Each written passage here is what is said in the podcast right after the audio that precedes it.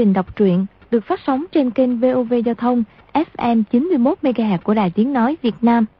Thưa các bạn, trong chương trình đọc truyện đêm qua, chúng ta đã theo dõi phần 74 bộ truyện Thiên Long Bát Bộ của nhà văn Kim Dung. Để tiện cho quý vị và các bạn đón theo dõi phần tiếp theo, chúng tôi xin phép tóm tắt nội dung phần 74 như sau. Thấm thoát, Hư Trúc và Đồng Mổ trốn dưới hầm nước đá của Hoàng cung nước Tây Hạ đã được hơn 2 tháng. Mỗi đêm, Đồng Mổ lùng sục trong cung, bắt thỏ, hưu, nai, dê công, lấy trái cây và thực phẩm trong Hoàng cung về cho hai người ăn uống. Và đến giờ ngọ lại hút máu các con vật ấy để luyện công. Hư Trúc chỉ ăn chay và ôn luyện khẩu quyết võ công, bản tính y mộc mạc nhưng rất kiên cường. Đồng mổ tìm mọi cách ép chàng ăn thịt, uống máu và phạm vào sắc giới với mộng cô là công chúa nước Tây Hạ. Còn mấy hôm nữa, việc luyện công của đồng mổ thành tựu, bà ta chuẩn bị thức ăn và các thứ đầy đủ. Nếu công việc thành toàn, có thể thắng được Lý Thu Thủy. Nhưng một chân đã bị chặt đứt trước đây, nên về khí lực và bộ pháp có thiệt thòi trong cuộc quyết đấu. Do đó, thắng bại chỉ hơn kém nhau một giây. Bà ta muốn truyền thụ môn Thiên Sơn Lục Dương Trưởng để hư trúc giúp cho một tay, nhưng chàng không đồng ý, bởi không muốn giúp bà ta giết người. Đồng mộ phát xạ ám khí sinh tử phù, hư trúc vẫn kiên gan chịu đựng. Cuối cùng, bà ta giả bộ thuận ý, chỉ truyền thụ cho hư trúc cách chế luyện sinh tử phù, cách vận thủ kình để phát xạ, rồi cách pha trộn nội lực âm dương, cách thu phát bắt minh chân khí để hóa giải sinh tử phù. Ngoài ra, có thể hóa giải bất luận thủ pháp âm độc nào, đồng thời phản kích lại đối phương. Đến giờ ngọ của ngày thứ 90, hai người bỗng nghe tiếng Lý Thu Thủy dùng công phu truyền âm siêu hồn đại pháp làm cho nhiễu loạn tâm thần. Khi hư trúc chạy lên đến tầng 1, đã thấy đồng mổ và Lý Thu Thủy bước vào cuộc quyết đấu kịch liệt. Trong cuộc tử chiến kinh tâm động phách này, ai sẽ thắng? Mời quý vị và các bạn đón theo dõi phần đọc truyện sau đây nhé.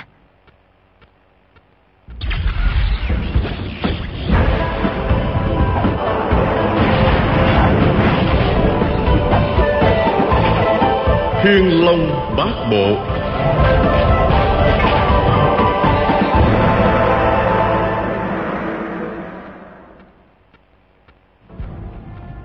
Y vừa lên tới tầng thứ hai Đã nghe Lý Thu Thủy quát. Ai đó? Những tiếng ầm ầm cũng ngừng lại. Hư Trúc nín thở không dám lên tiếng. Đồng mổ bỗng nói. Y là một thiếu niên phong lưu lãng tử nhất trong võ lâm Trung Nguyên Có ngoại hiệu là phấn diện lan quân võ Phan An. Mì có muốn thấy mặt Y không? Hư Trúc nghĩ bụng. Kẻ xấu xí như mình Thì làm gì có ngoại hiệu phấn diện lan quân võ Phan An? Trời ơi Tiền bối lại đem mình nó làm trò cười rồi Lý Thu Thủy đáp. Mê đừng có hồ đồ Ta đã thành bà lão mấy chục năm nay Còn muốn coi mặt bọn thiếu niên làm gì? Cái tên phấn diện la sát võ Phan An gì gì đó. Nhiều phần chắc là tên tiểu hòa thượng hình dung cổ quái Cổng mi chạy trốn tới trốn lui. Rồi mụ lớn tiếng gọi. Tiểu hòa thượng Có phải người đó không? Hư Trúc Trống ngực đánh đầm mầm. Chẳng biết nên thừa nhận hay không? Đồng mổ lên tiếng Mộng Lan, ngươi là tiểu hòa thượng à? Người ta kêu chàng thiếu niên anh Tuấn như ngươi là tiểu hòa thượng. Thật buồn cười đến chết được. Hai tiếng mộng lan vừa lọt vào tai, hư trúc hổ thẹn vô cùng, đỏ mặt lên nghĩ thầm. Hỏng rồi, hỏng rồi. Sao đụng mổ lại biết vị cô nương kia gọi ta như vậy? Chuyện này đâu thể để cho người khác biết được. Trời ơi, ta tâm tình với cô nương kia, chắc là chắc là đồng mổ nghe hết rồi. Đồng bổ lại dục. Mộng Lan Ngươi có phải là tiểu hòa thượng không? Mau mau trả lời đi. Không phải. Tuy nhà sư chỉ nói lý nhí Nhưng đồng mổ và Lý Tu Thủy cùng nghe rõ. Đồng mổ lại cười khanh khách. Mộng Lan Ngươi không việc gì phải nóng nảy. Chẳng mấy chốc sẽ được cùng mộng cô tương kiến. Mấy bữa nay nàng tương tư ngươi đến phát điên Ăn không ngon ngủ không yên. Ngươi nói thật đi Ngươi có nhớ nàng không? Hư Trúc đã yêu thương thiếu nữ kia thật lòng. Mấy ngày nay tuy phải chú tâm và luyện cách phát xạ Và quá giải sinh tử phù Nhưng lúc nào cũng nhớ nàng đến điên đảo thần hồn. Bây giờ nghe đồng mổ đột ngột hỏi Y bất giác đáp luôn. Có nhớ. Lý Thu Thủy chậm rãi nói Mộng Lan, Mộng Lan Thì ra ngươi quả là một thiếu niên đa tình. Lại đây, để ta xem vị thiếu niên phong lưu lãng tử nhất trong võ lâm trung nguyên là nhân vật thế nào. Lý Tu Thủy tuy trẻ hơn đồng mổ và vô nhai tử, nhưng cũng đã đến bảy tám chục tuổi. Thế mà bụ nói câu này cực kỳ ôn nhu quyển chuyển, khiến cho trống ngực hư trúc đánh thình thịch, tưởng chừng trong chấp nhoáng đã biến thành tay phong lưu lãng tử đệ nhất trung nguyên thật. Y lập tức lại nghĩ đến chân tướng mình. Ta thật là xấu xí, thô bỉ, dụng chê, mà bảo là một chàng phong lưu lãng tử thì thật buồn cười đến chết người. Y lại tự hỏi. Đồng mổ đang có đại địch trước mắt, sao lại đem mình ra nói dẫn chơi? Chắc hẳn bà có thâm ý gì đây? À phải rồi, ngày trước vô nhà tử tiền bối tìm người để truyền ngôi trưởng môn phái tiêu giao, đã mấy lần chê ta tướng mạo xấu xí. Sao Tô Tinh Hà tiền bối lại nói, muốn khắc chế được Đinh Xuân Thu, phải tìm cho được một thiếu niên phong tư anh Tuấn, ngộ tính cao. Khi đó ta không hiểu tại sao, bây giờ xem ra thì việc chọn người này tất có liên quan đến Lý Tu Thủy. Vô nghe tử tiền bối bảo ta đi tìm một người để xin chỉ điểm võ công, là tìm bà ta hay sao? Tô Tinh Hà tiền bối cũng từng nói là người này rất thích những thiếu niên anh Tuấn. Y còn đang ngẫm nghĩ, thì đột nhiên thấy hào quang lấp lánh. Trên tầng hầm thứ nhất lóe lên một tia sáng như sao xa. Tiếp theo là những tiếng dù dù ghê rợn. Hư Trúc bước lên bậc đá, thì nhìn thấy một chấm trắng và một chấm đen bay lượn rất nhanh. Lúc nhập lại, lúc tách ra, lại nghe những tiếng lách tách như pháo liên châu. Hiển nhiên đồng mổ cùng Lý Tu Thủy đang chiến đấu kịch liệt. Trên những khối băng có một bó đuốc nhỏ chiếu sáng yếu ớt. Hư Trúc chỉ thấy hai bóng người quay cuồng quanh nhau, nhanh không thể tưởng tượng được, không phân biệt nổi đâu là đồng mổ, đâu là Lý thu Thủy. Bó đuốc nhỏ xíu, trong chốc lát đã cháy hết. Nghe một tiếng xèo, rồi trong hầm nước đá lại tối đen như mực. Chỉ còn nghe tiếng chữ phong gieo déo thích lên không ngớt. Hư Trúc sau xuyến nghĩ thầm. Đồng bố đã cục cục chân, đánh lâu tất là bất lợi. Ta nên tìm cách giúp bà một tay. Nhưng động mổ là người tàn nhẫn, nếu chiếm được thượng phong thì Lý Thu Thủy tất không toàn tính mạng. Ta cũng không muốn vậy. Mà hai người này võ công tuyệt cao, ta nhúng tay vào làm sao được. Hư Trúc bỗng nghe một tiếng chết, rồi đồng mổ kêu to một tiếng úi chao. Rõ ràng đã bị thương rồi. Lý Thu Thủy cười ha hả. sư tỷ chiều đó của tiểu muội hay dở thế nào? Xin sư tỷ chỉ điểm cho. Đột nhiên mũ quát lên. Đừng hòng chạy thoát. Hư Trúc thấy một luồng gió mạnh lướt qua mình. Đồng mổ vừa chạy vừa khẽ bảo. Chiều thứ hai, phóng chưởng. Hư Trúc không hiểu. Vừa toan hỏi lại, thì thấy một luồng chấn lực âm hàn tạt tới mặt. Y không kịp nghĩ gì nữa, liền thi triển thủ pháp thứ hai để phá giải sinh tử phù mà đồng mổ đã truyền cho. Trong bóng tối, chấn lực chạm nhau, Hư Trúc rung người lên. Khí huyết nhộn nhạo rất là khó chịu, liền dùng thủ pháp thứ bảy để giải khai. Lý Thu Thủy hư một tiếng rồi quát hỏi. Ngươi là ai? Sao lại biết thiên sơn lục dương trưởng? Ai dạy cho ngươi? Hư Trúc ngạc nhiên hỏi lại. Thiên sơn lục dương trưởng là cái gì? Lý Thu Thủy đáp. Ngươi không chịu nhận à? Chiều thứ hai Dương Xuân Bạch Tuyết và chiều thứ bảy Dương Quang Tam Điệp là những tuyệt chiêu bí truyền của bản môn. Sao ngươi lại học được? Hư Trúc lại càng ngơ ngác hỏi lại. Dương Xuân Bạch Tuyết với Dương Quang Tam Điệp là cái gì? Y chẳng hiểu gì, mơ hồ nhận ra mình đã mắc mẹo đồng mổ gì đó. Đồng mổ đứng sau lưng hư trúc, cười khẩy nói.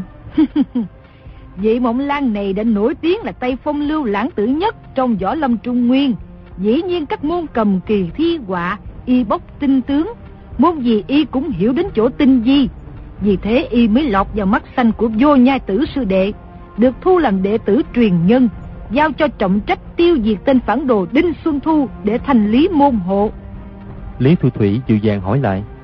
Mộng Lan, có đúng thế không? Hư Trúc nghe hai người cùng kêu bình bằng Mộng Lan. Thẻ mặt đỏ ra đến mang tay. Câu đồng bổ chưa nói, thì đoạn trên là giả, đoạn dưới lại là thực. Nên Hư Trúc không thể nói đúng, mà cũng không thể nói sai được. Nhưng mấy chiêu vừa rồi, rõ ràng là thủ pháp đồng mổ truyền thụ cho y để giải trừ sinh tử phù. Thế mà Lý Thu Thủy lại bảo là Thiên Sơn Lục Dương Trưởng. Hư Trúc nhớ lại đồng mổ từng yêu cầu mình học Thiên Sơn Lục Dương Trưởng để đối phó với Lý Thu Thủy mà không được, liền tự hỏi. Không lẽ mấy thủ pháp này chính là Thiên Sơn Lục Dương Trưởng sao? Lý Thu Thủy nghiêm giọng hỏi. Sao sư thúc hỏi mà ngươi lại làm thinh? Rồi đột nhiên mụ đưa tay ra chụp xuống da y. Nhưng hư trúc đã được đồng mổ dạy cho cách quá giải. Dù ở trong bóng tối, cũng có thể nghe tiếng gió để phân biệt phương hướng mà đối phó. Y cảm thấy Lý Thu Thủy giơ tay lên, toan chụp xuống dây bình, liền hạ thấp dây xoay người chéo đi để tránh. Rồi xoay tay lại, bắt cổ tay đối phương. Lý Thu Thủy vừa rụt tay về cất tiếng khen. Giỏi lắm, chiều dương ca điếu thiên này nội lực thâm hậu, sử kình thuần thục. Có phải vô nhai tử sư huynh đã đem hết công phu truyền cho ngươi rồi không?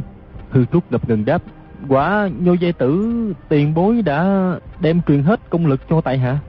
Chính ra thì vô nhai tử đem hết công lực của lão truyền cho hư trúc, chứ không phải là công phu. Công lực với công phu chỉ khác nhau một chữ, mà nghĩa lại sai biệt rất nhiều. Nhưng Lý Thu Thủy đang xúc động, nên không phát hiện ra chỗ sai biệt đó. Mụ lại hỏi. Sư huynh ta đã thu ngươi làm đệ tử, sao ngươi không kêu ta bằng sư thúc? Sư bá, sư thúc, hai vị đã là người một nhà. Sao lại không cởi mối quan cừu, cứ tranh đấu mãi? Mọi việc đã qua hãy bỏ hết đi là hơn. Lý Thu Thủy nói. Mộng Lan, ngươi còn nhỏ tuổi, không hiểu được dụng tâm của mụ già này hiểm ác vô cùng. Ngươi tránh ra một bên. Mụ chưa dứt lời, đột nhiên la lên một tiếng úi chao. Thì ra đồng bổ nấp sau lưng hư trúc, đột nhiên ám toán. Bà giận kinh lực âm nhu, phát trưởng không một tiếng động. Hai người đứng gần nhau quá. Lý Thu Thủy phát giác ra, chưa kịp phản kích thì chưởng lực đồng bổ đã đập trúng ngực. Mụ dội lùi lại phía sau, nhưng cũng đã chậm rồi, ngực đau đến nghẹn thở, tự như kinh mạch đã bị tổn thương. Đồng bổ cười cười hỏi lại. Sư muội, chiều đó của tỷ tỷ hay dở thế nào? Xin sư muội chỉ điểm cho. Lý Thu Thủy lo dẫn khí ngăn ngừa thương thế, không dám mở miệng trả lời. Đồng mổ đánh lén thành công, dĩ nhiên không để đối phương hồi phục. Cái chân còn lại của mụ nhảy tung lên, phóng chưởng tới gieo déo, hư trúc la lên. Đừng bối, đừng hạ độc thủ mà. Rồi y dùng thủ pháp của đồng mổ đã truyền thụ, quá giải ba phát trưởng của mụ đánh tới Lý Thu Thủy. Đồng mổ cả giận quát mắng.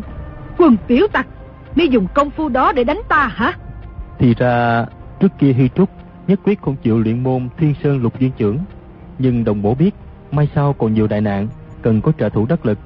Mụ bèn gieo sinh tử phù vào người Hư Trúc, rồi dạy y phép quá giải. Kỳ thực, đó chính là Thiên Sơn Lục Duyên Trưởng. Mụ lại cùng Hư Trúc chiết giải nhiều lần để đem những chỗ biến hóa tinh diệu truyền thụ cho kỳ hết. Lúc này đồng bổ chiếm được thượng phong. Làm sao mụ ngờ nổi Hư Trúc áp dụng võ công của mình để chống đỡ cho Lý Tu Thủy. Hư Trúc nói, tiền bối, dẫn bối khuyên tiền bối niệm tình đồng môn mà hạ thủ nhẹ tay một chút. Đồng mổ lại thét lên. Cút đi, cút đi. Lý Thu Thủy được Hư Trúc xuất thủ đỡ giúp ba chiêu của đồng mổ. Đánh tay điều hòa hơi thở được một lát. Mụ nói. Mộng Lan, ta không sao đâu, người tránh ra đi. Tả trưởng mụ đánh ra, thủ trưởng phóng hờ để dẫn kinh lực bên tay trái dòng qua người Hư Trúc nhằm đánh đồng mổ. Đồng mổ ngấm ngầm kinh hãi nghĩ thầm. Con tiện nhân này đã luyện được bạch hồng chưởng lực, đánh thẳng hay đánh công tùy ý, thật là ghê gớm. Rồi bà liền dung trưởng ra nghinh địch. Hư Trúc biết rằng bản lĩnh mình còn kém, không đủ sức để can ngăn hai bà, liền thở dài một tiếng rồi lùi ra xa. Hai người chiến đấu hồi lâu, những luồng kình phong sắc bén tạt vào mặt Hư Trúc rác như dao cắt. Y thấy đứng đó không yên, toan lùi về phía tầng hầm thứ ba. Bỗng nghe đánh sầm một tiếng, rồi đồng mổ rú lên, đã bị Lý Tu Thủy phóng chưởng đánh văng vào một khối nước đá cứng rắn. Hư Trúc la lên, dừng tay, dừng tay. Rồi lập tức phóng ra hai chiều lục dương trưởng để quá giải mấy chiêu đánh bội của Lý Tu Thủy. Đồng bổ nhân cơ hội nhảy xuống tầng hầm thứ ba, đột nhiên rú lên một tiếng thê thảm, rồi lăn lông lóc xuống bậc đá. Hư Trúc hỏi dồn, tiền bối, ừ, tiền bối, làm sao vậy?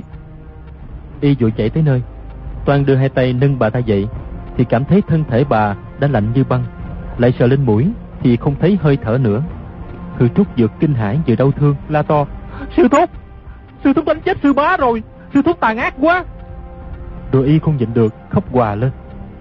Lý Tù Thủy nói, Không chừng có chuyện gian trá, một trưởng đó làm sao đánh chết ả được. Hư Trúc vừa khóc vừa nói, Còn nói là chưa chết hả? Sư bá đã tắt thở rồi, tiền bối lại còn... Sư bá ơi, Tiêu Điệt đã khuyên sư bá đừng mãi thù hận mà. Lý Thu Thủy lấy trong bọc ra một cây nến nhỏ, thắp lên soi, thì thấy dưới thềm đầy máu tươi. Đồng mổ nằm sống sượt trên bậc đá, trước ngực giấy máu. Mỗi khi luyện môn bát quan lục hạp duy ngã độc tôn, đồng mổ đều phải uống máu tươi. mụ chỉ cần thổ quyết ra một chút cũng đủ chết. Lúc này trên thềm nhà và bực đá lại đầy những máu, ướt ra cũng đến mấy bát lớn. Lý Thu Thủy biết rằng mối thù mấy chục năm nay đã trả xong, thế mà không thấy vui mừng, lại không khỏi bưng khuân tịch mịch. Hồi lâu, Lý Thu Thủy cầm cây đến trong tay, vừa đi xuống bậc đá, vừa buồn bã hỏi. Sư tỷ, sư tỷ chết thật rồi hả? Tiểu muội chưa yên tâm đâu. Mụ đi tới cách đồng mổ năm thước, ánh đến thấp thoáng, chiếu tới bộ mặt nhăn nheo của đồng mổ, sôi rõ những vết nhăn ở khóe miệng đều đọng máu tươi, trông rất ghê sợ. Lý Thu Thủy dịu dàng nói: "Sư tỷ, một đời tiểu muội bị khổ về tay sư tỷ đã nhiều, sư tỷ đừng giả giờ chết để lừa gạt tiểu muội." Mụ nói xong, nhẹ nhàng dung tay trái lên, nhắm đánh vào trước ngực đồng mổ. Nghe mấy tiếng rắc rắc, dường như đồng mổ gãy thêm mấy cái xương sườn. Hư Trúc cả giận quát khỏi: "Sư bá đã chết vào tay sư thúc rồi, sao còn những tâm tàn hại di thể của người?" Y thấy Lý Thu Thủy lại toan đánh tiếp, liền dung trưởng ra ngăn lại. Lý Thu Thủy liếc mắt nhìn Hư Trúc, thì thấy con người được đồng mổ gọi là Trung Nguyên Võ Lâm đệ nhất phong lưu lãng tử, mắt to, mũi hết, tay lớn, bụng rộng, mày rậm, nói chung là tướng mạo thật là quê mùa xấu xí, biết ngay mình đã mắc lừa đồng mổ. Mùa liền đưa tay phải ra nắm lấy vai Hư Trúc, y nghiêng mình né tránh, nói: "Tiểu Điệt không đánh nhau với sư thúc đâu, chỉ khuyên sư thúc đừng động đến di thể sư bá nữa." Lý Thu Thủy xuất bốn chiêu liền, không ngờ Hư Trúc dùng Thiên Sơn Lục Chuyên trưởng đỡ gạt hết, bên trong lại ngấm ngầm có quy lực phản công. Lý Thu Thủy trỏ phía sau lưng Hư Trúc hỏi: ai đứng sau lưng người đó? Hư Trúc không có kinh nghiệm chiến đấu, giật mình quay đầu lại thì tức thì trước cực đau nhói lên, đã bị Lý Thu Thủy điểm trúng quyệt đạo, rồi lại bị điểm tiếp những quyệt đạo ở da và chân. Lập tức người nhũng ra, ngã lăn xuống dưới chân đồng mổ. Hư Trúc vừa kinh hãi vừa tức giận la lên: "Sư thúc là bậc tiền bối, ừ, sao lại gạt người?" Lý Thu Thủy cười khanh khách nói: "Bình bất yếm trá, hôm nay ta dạy cho ngươi một bài học." Mụ chỉ mặt Hư Trúc, vừa cười vừa hỏi lại: "Một tên tiểu hòa thượng xấu xí như ngươi mà cũng tự xưng là Trung Nguyên Võ Lâm đệ nhất phong lưu lãng tử gì gì đó thôi." Đột nhiên nghe một tiếng ầm, Lý Thu Thủy chưa kịp la lên, đã thấy Quyệt Chí Dương sau lưng trúng một chưởng trầm trọng, chính là đồng bổ tập kích. Rồi Quyệt đảng trung trước cực mụ cũng trúng một quyền. Một chưởng, một quyền phóng ra quá bất ngờ. Đừng nói Lý Thu Thủy không kịp chống đỡ hay né tránh, ngay cả dẫn khí để chịu đựng cũng không kịp. Mụ bị phát quyền đánh văng lên, nằm trên bậc đá, cây đuốc trong tay cũng bị văng đi. Đồng mối chuẩn bị đã lâu, dùng sức đánh một đòn nên quy thế mạnh liệt dị thường.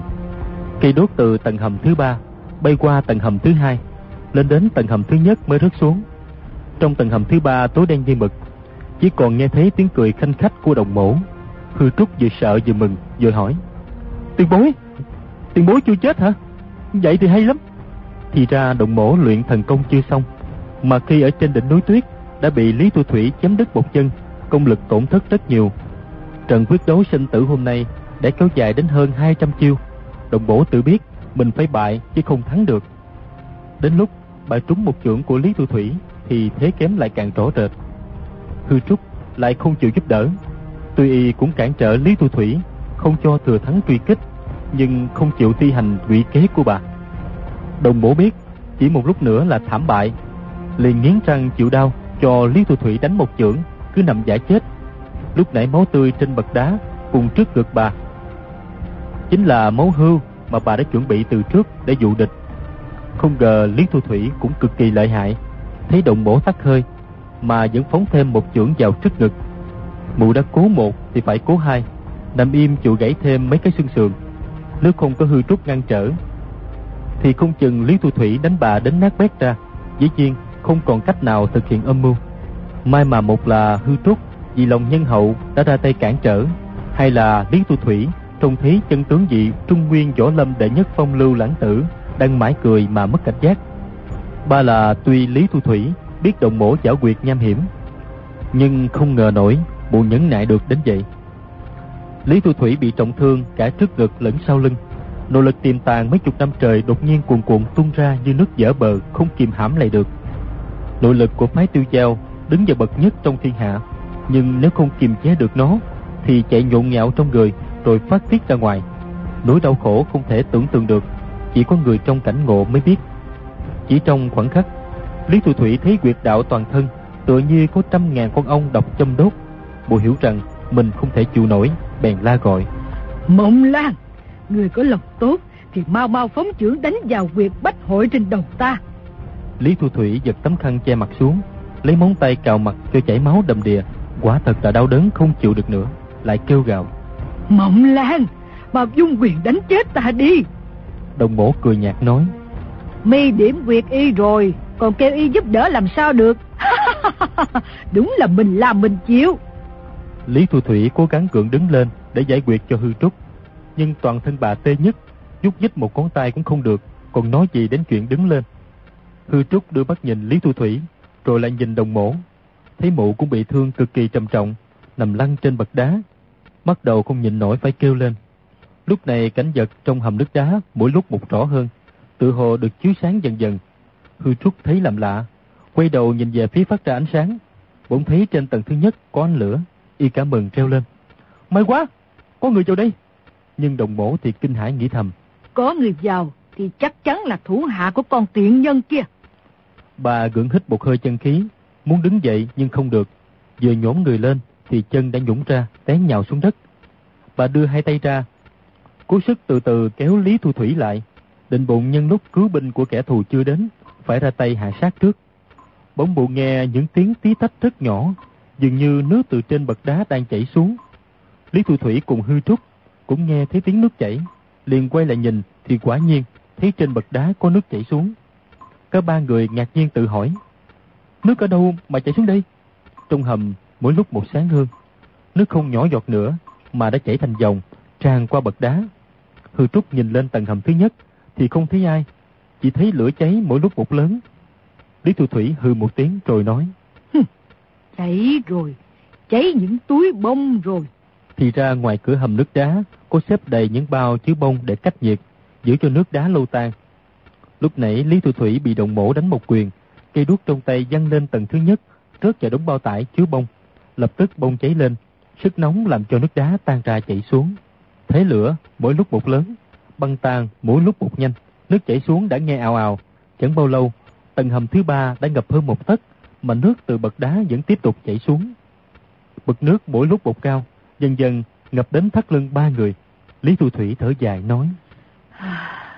Sư tỷ, hôm nay tỷ muội ta cùng chết tại đây. Sư tỷ hãy giải quyết cho Mộng Lan để gã thoát ra đi. Mọi người đều hiểu rõ, chẳng bao lâu nữa, nước sẽ ngập lên tới đầu, cả ba đều chết đuối. Đồng mổ cười nhạt nói. Tự mi gây chuyện, bây giờ còn nói nhiều nữa hả? Ta đang muốn giải quyết cho gã, nhưng mi lại làm bộ nhân đức nói vậy.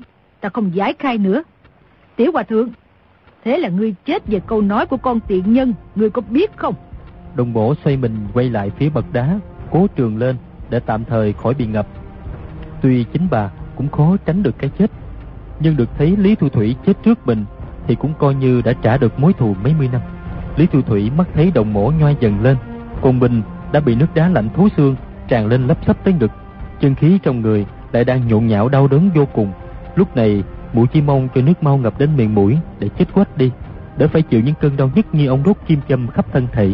Bỗng nghe đồng bộ la lên một tiếng, lại lăn tỏm xuống nước. Thì ra mụ đang bị trọng thương, tay chân mất hết sức lực. Lúc bò lên tới bậc thứ bảy, thì một cục băng to bằng nắm tay trôi xuống chạm vào đầu gối. Mụ không tự chủ được, lại trượt xuống đúng vào người hư trúc. Rồi lăn sang bên trái y, còn bên hữu y là Lý Thu Thủy. Thế là ba người nằm cạnh nhau trong dũng nước. Đồng mổ thân thể nhỏ bé hơn hư trúc và Lý Thu Thủy nhiều, dĩ nhiên sẽ bị nước ngập đầu tiên. Lúc này bà đau khổ vô cùng, nhưng cũng cố nghĩ. Bất luận thế nào, con tiện nhân kia cũng phải chết trước ta. Bà muốn ra tay hại Lý Thu Thủy, nhưng lại bị hư trúc nằm chắn giữa.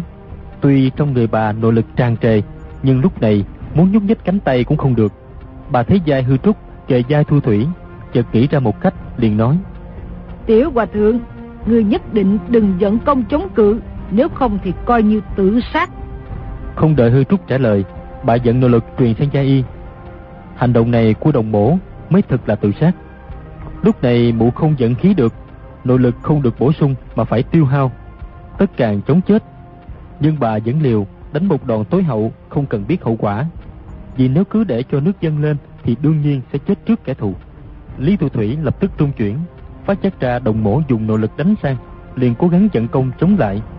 Hư Trúc nằm giữa hai người, vừa thấy một luồng nhiệt khí truyền vào vai trái, lập tức lại thấy vai phải cũng có một luồng nhiệt khí dương thúc sang. Chỉ trong chớp mắt là hai luồng kinh khí xung đột trong người y một cách mãnh liệt. Công lực đồng mổ và Lý Thu Thủy vốn ngang nhau. Sau khi hai người cùng bị thương, vẫn kẻ tám lạng người nửa cân như cũ.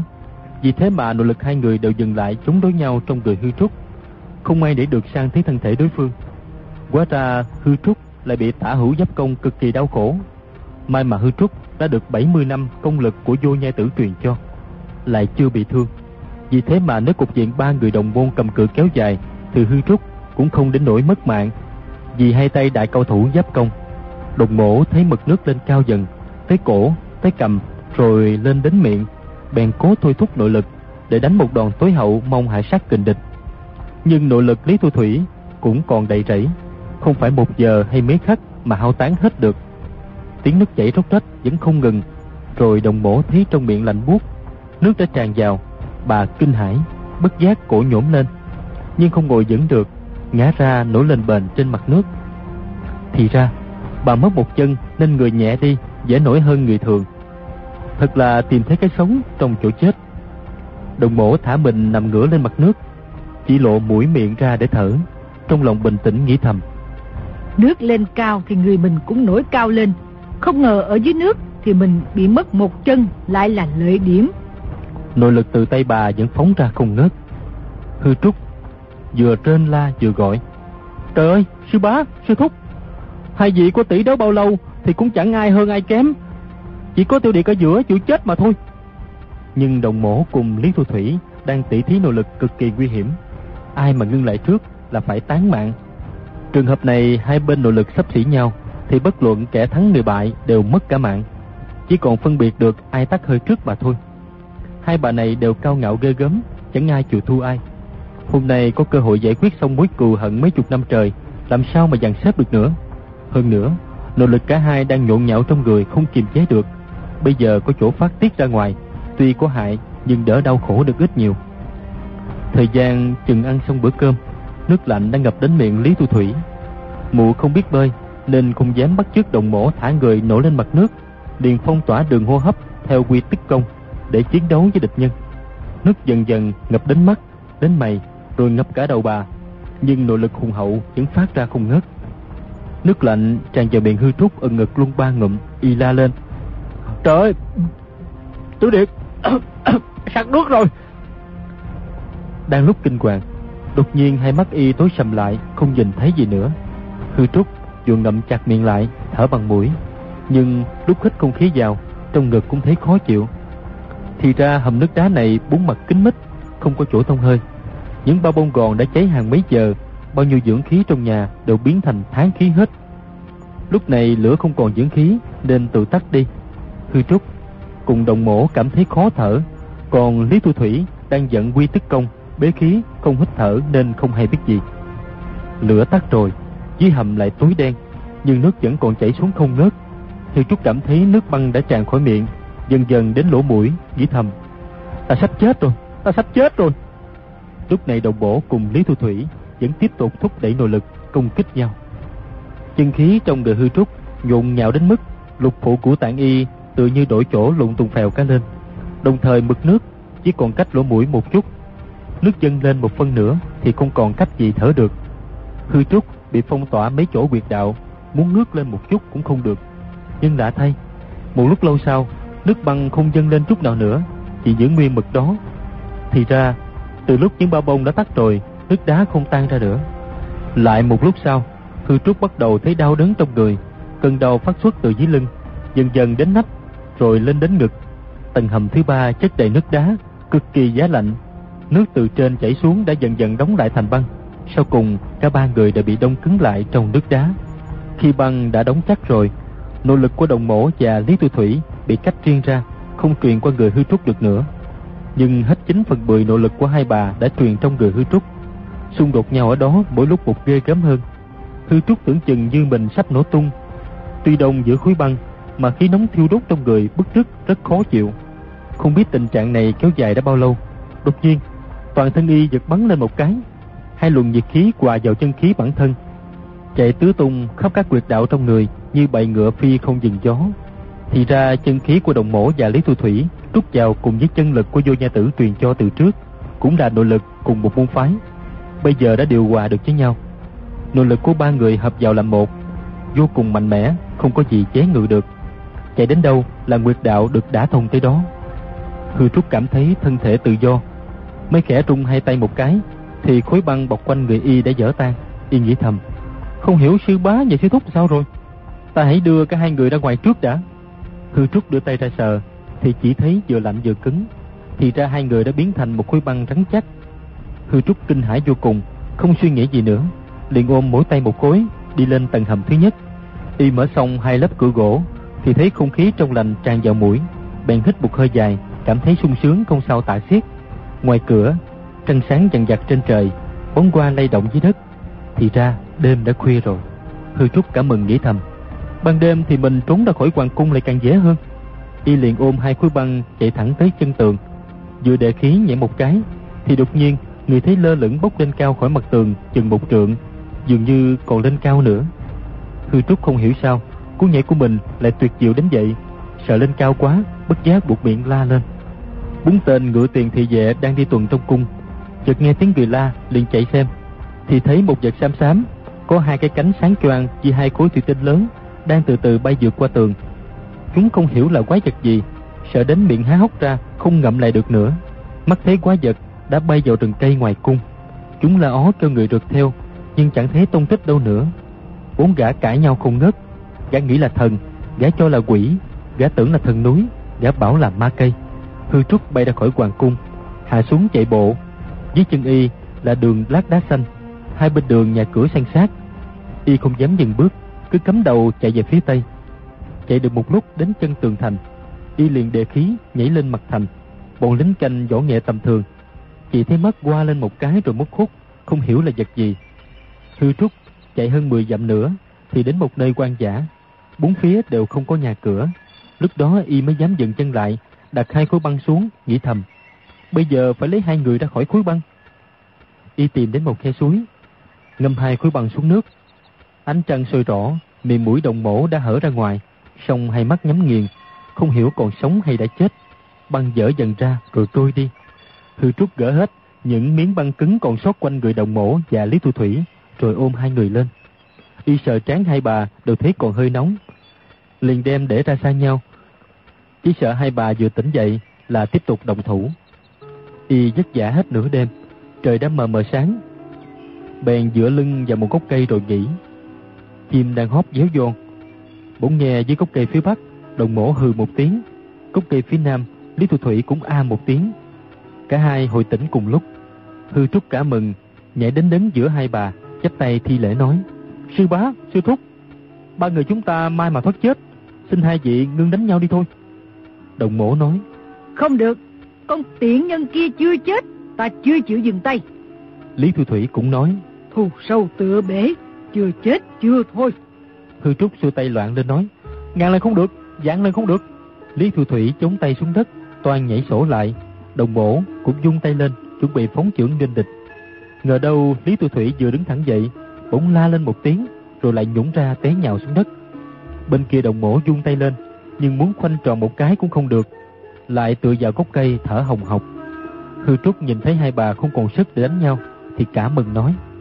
Hay lắm, hai vị ngồi nghỉ một lúc, dẫn bối đi kiếm thứ gì ăn được. Cũng thấy đồng mổ cùng Lý Tu Thủy đều ngồi xếp bằng, lòng bằng chân cùng lòng bằng tay đều hướng cả lên trời hệt như nhau. Hư Trúc biết hai vị sư tỷ sư muội đồng môn đang đem toàn lực dẫn công.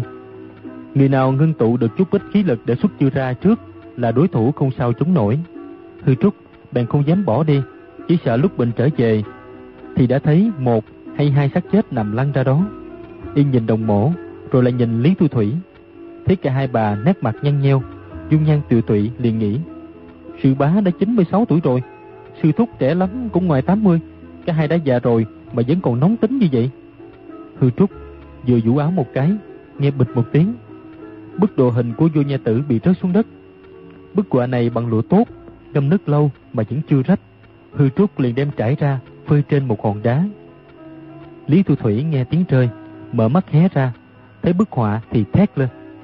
Đem cho ta xem, ta không tin sư huynh lại vẽ chân dung con tiện tỳ kia. Đồng mổ cũng la lớn. Đừng cho hắn coi, ta phải giết chết hắn. Lỡ hắn xem xong tức quất lên mà chết, quá ra nhẹ nhàng quá à. Lý Thu Thủy cười ha hả nói. ta không cần xem nữa. Mi sợ ta xem bức họa, chắc chắn người trong tranh không phải là mi. Khi nào sư ca lại đem nét đan thanh tuyệt diệu để vẽ một con lùng nửa người nửa quỷ. Sư huynh vốn không thích vẽ bùa trừ quỷ, thì vẽ mi làm gì? Chuyện thương tâm nhất trong đời đồng mổ là bà luyện công bị sai, vĩnh viễn không thành người lớn. Đó là kiệt tác của Lý tu Thủy. Ngày xưa, nhằm lúc đồng mổ luyện công sắp thành, bất ngờ thét lên một tiếng, khiến mụ phân tâm mà chân khí bay ngược đường, không thể nào phục nguyên được nữa. Lúc này Lý Thu Thủy lại chọc vào vết thương lòng của bà. Quốc khí đồng mổ bất giác nổi lên, bà lớn tiếng quát. Đồ tiếng nhân, ta, ta... Bà nghẹn thở, trong cổ họng phát ra những tiếng ong ọc, rồi thổ ra một búng máu, xây sẩm như sắp ngất xỉu. Lý Thu Thủy lạnh lùng cười hỏi. Mi chịu thua chưa? Có cần tỷ đấu nữa không? Rồi mụ cũng ho lên sù sụ, không nói tiếp được. Hư Trúc thấy hai người đều kiệt sức, liền khuyên giải. Sư bá, sư thúc, hai vị nghỉ ngơi một lát, bồi bổ thần khí lại đã.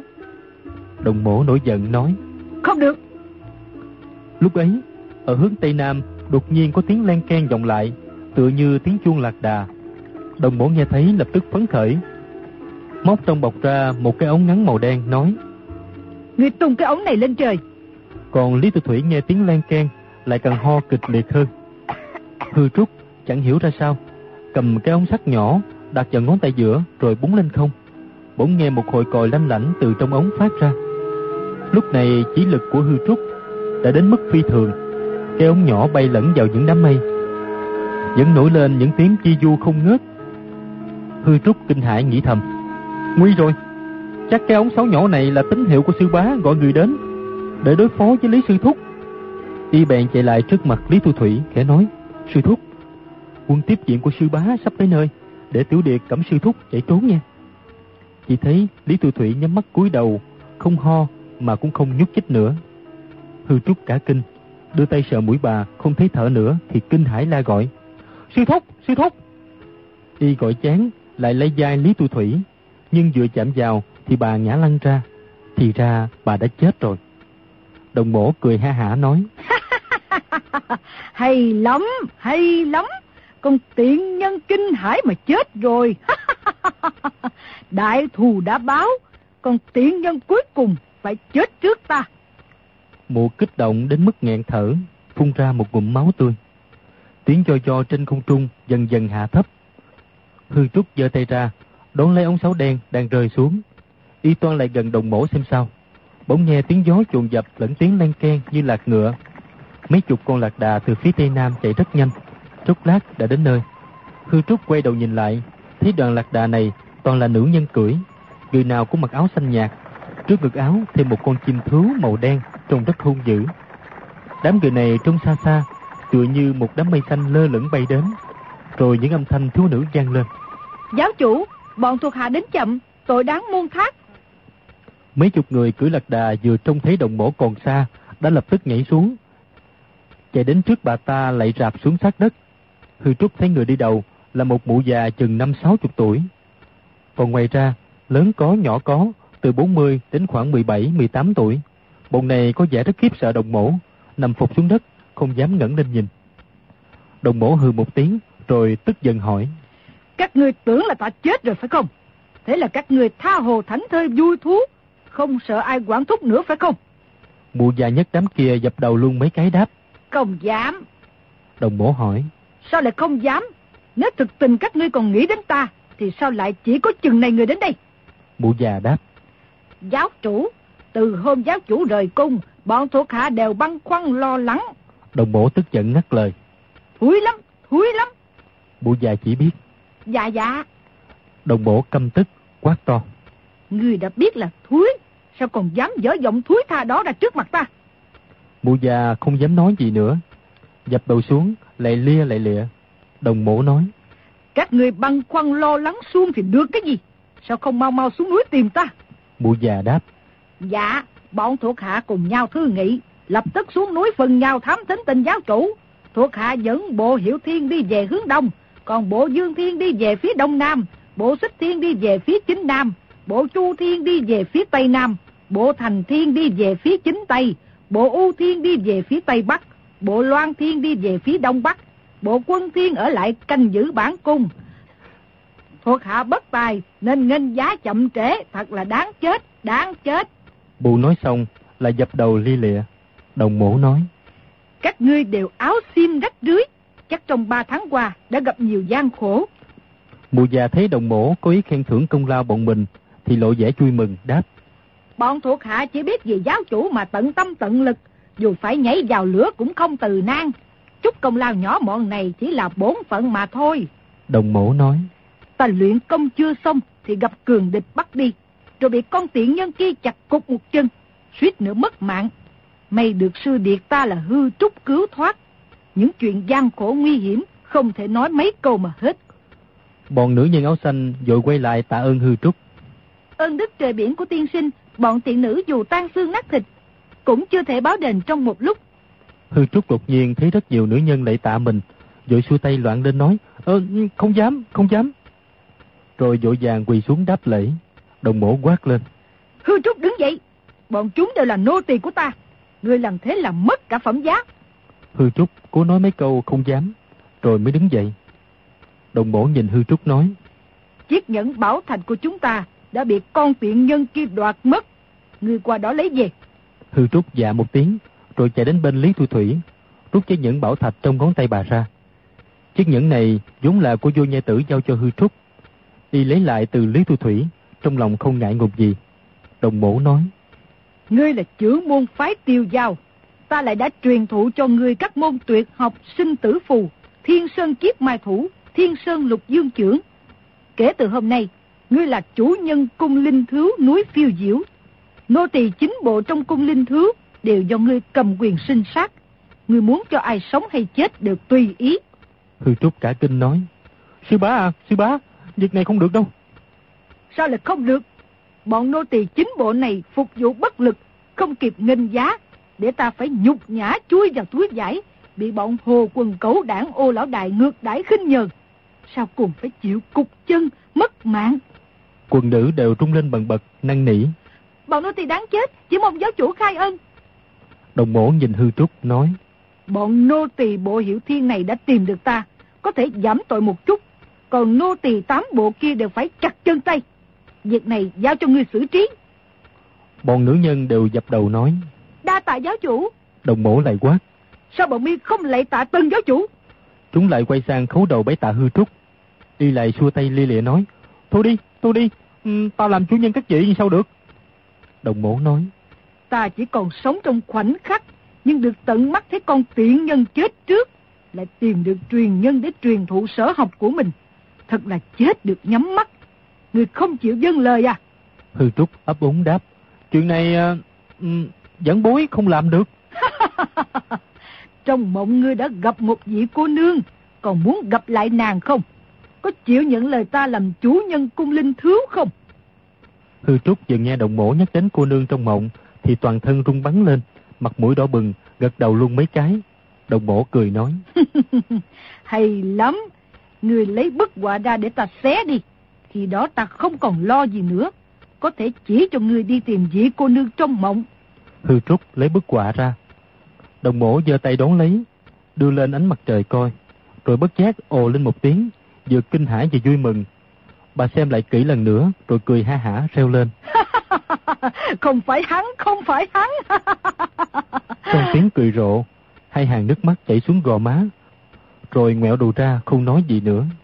Hư Trúc cả kinh, giơ tay ra đỡ lấy, thì thấy xương cốt toàn thân bà mềm như bông, co rúm lại thành một đống, đã chết thật rồi. Bọn nữ nhân áo xanh chạy ùa tới chạy quanh, khóc rống lên rất thương tâm. Bọn này đều từng lâm vào cảnh nguy nan, được đồng bổ ra tay cứu vớt, nên tuy bà cay quản rất kim khắc, mà họ vẫn cảm kích, không quán hận chút nào. Hư Trúc nghĩ đến mình đã ở dưới đồng mổ ba tháng trời, không về nửa bước, được bà truyền thụ võ công. Bây giờ thấy bà ta cười rộ lên rồi chết, y khó mà nhìn được, cũng phục xuống khóc rống lên. Bỗng nhiên phía sau có tiếng khàn khàn cười nói. tỷ tỷ ơi, cuối cùng tỷ tỷ lại chết trước tiểu muội. Vậy thì tỷ tỷ thắng hay là tiểu muội thắng? Hư Trúc nghe đúng là thanh âm Lý Thu Thủy thì giật bình kinh hãi tự hỏi. Sao người chết rồi mà còn sống lại được? Y nhẹ nhõm lên, xoay người nhìn lại thì thấy Lý Thu Thủy đang ngồi tựa lưng vào gốc cây, nói. Hiền Điệt, người đưa bức tranh cho ta coi.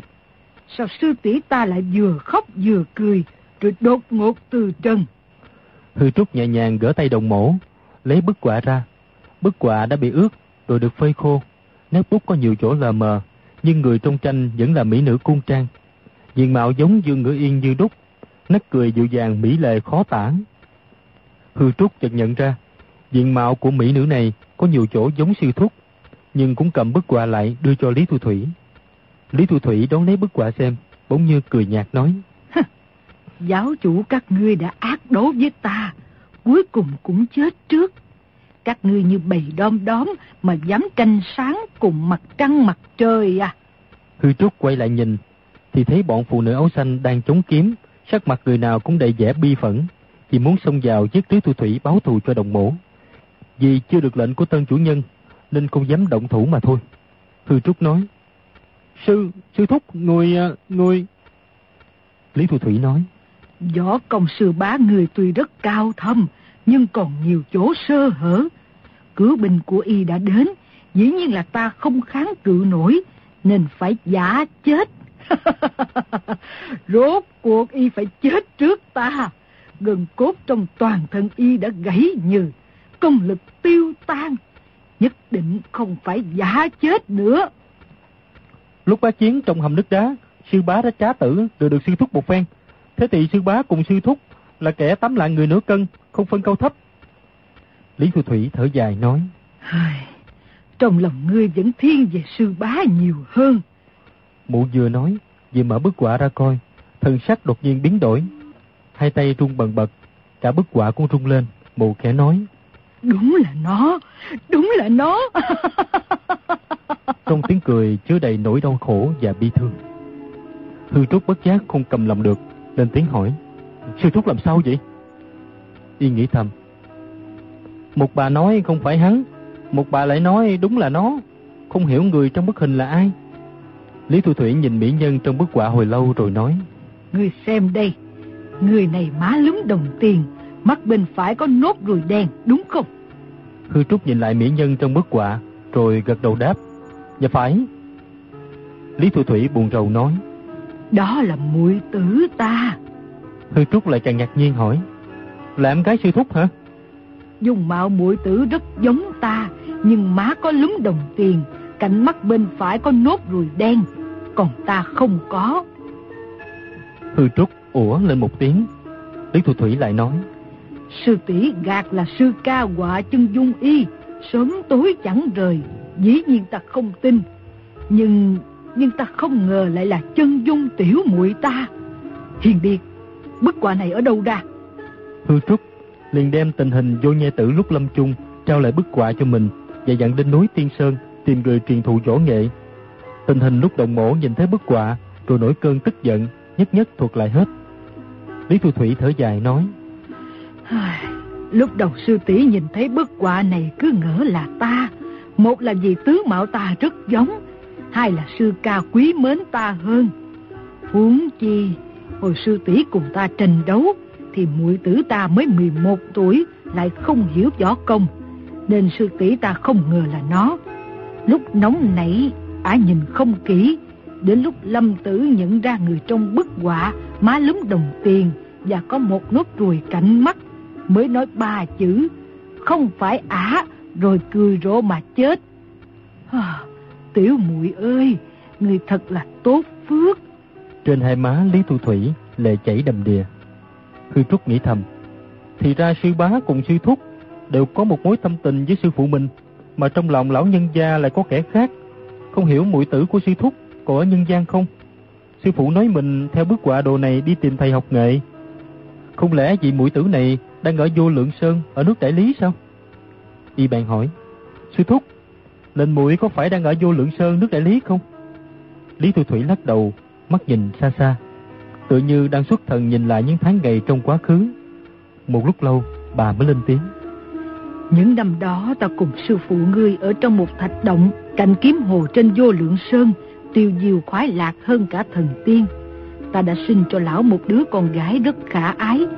Hai người chúng ta đã thu thập bí kíp võ công các môn các phái trong võ lâm, nuôi mộng sáng tác ra một môn võ công kỳ ảo bao trùm thiên hạ. Nhưng có một ngày, chúng ta tìm thấy trong núi một khối ngọc thạch rất lớn. Lão bèn lấy ta làm mẫu mà điêu khắc thành một pho tượng.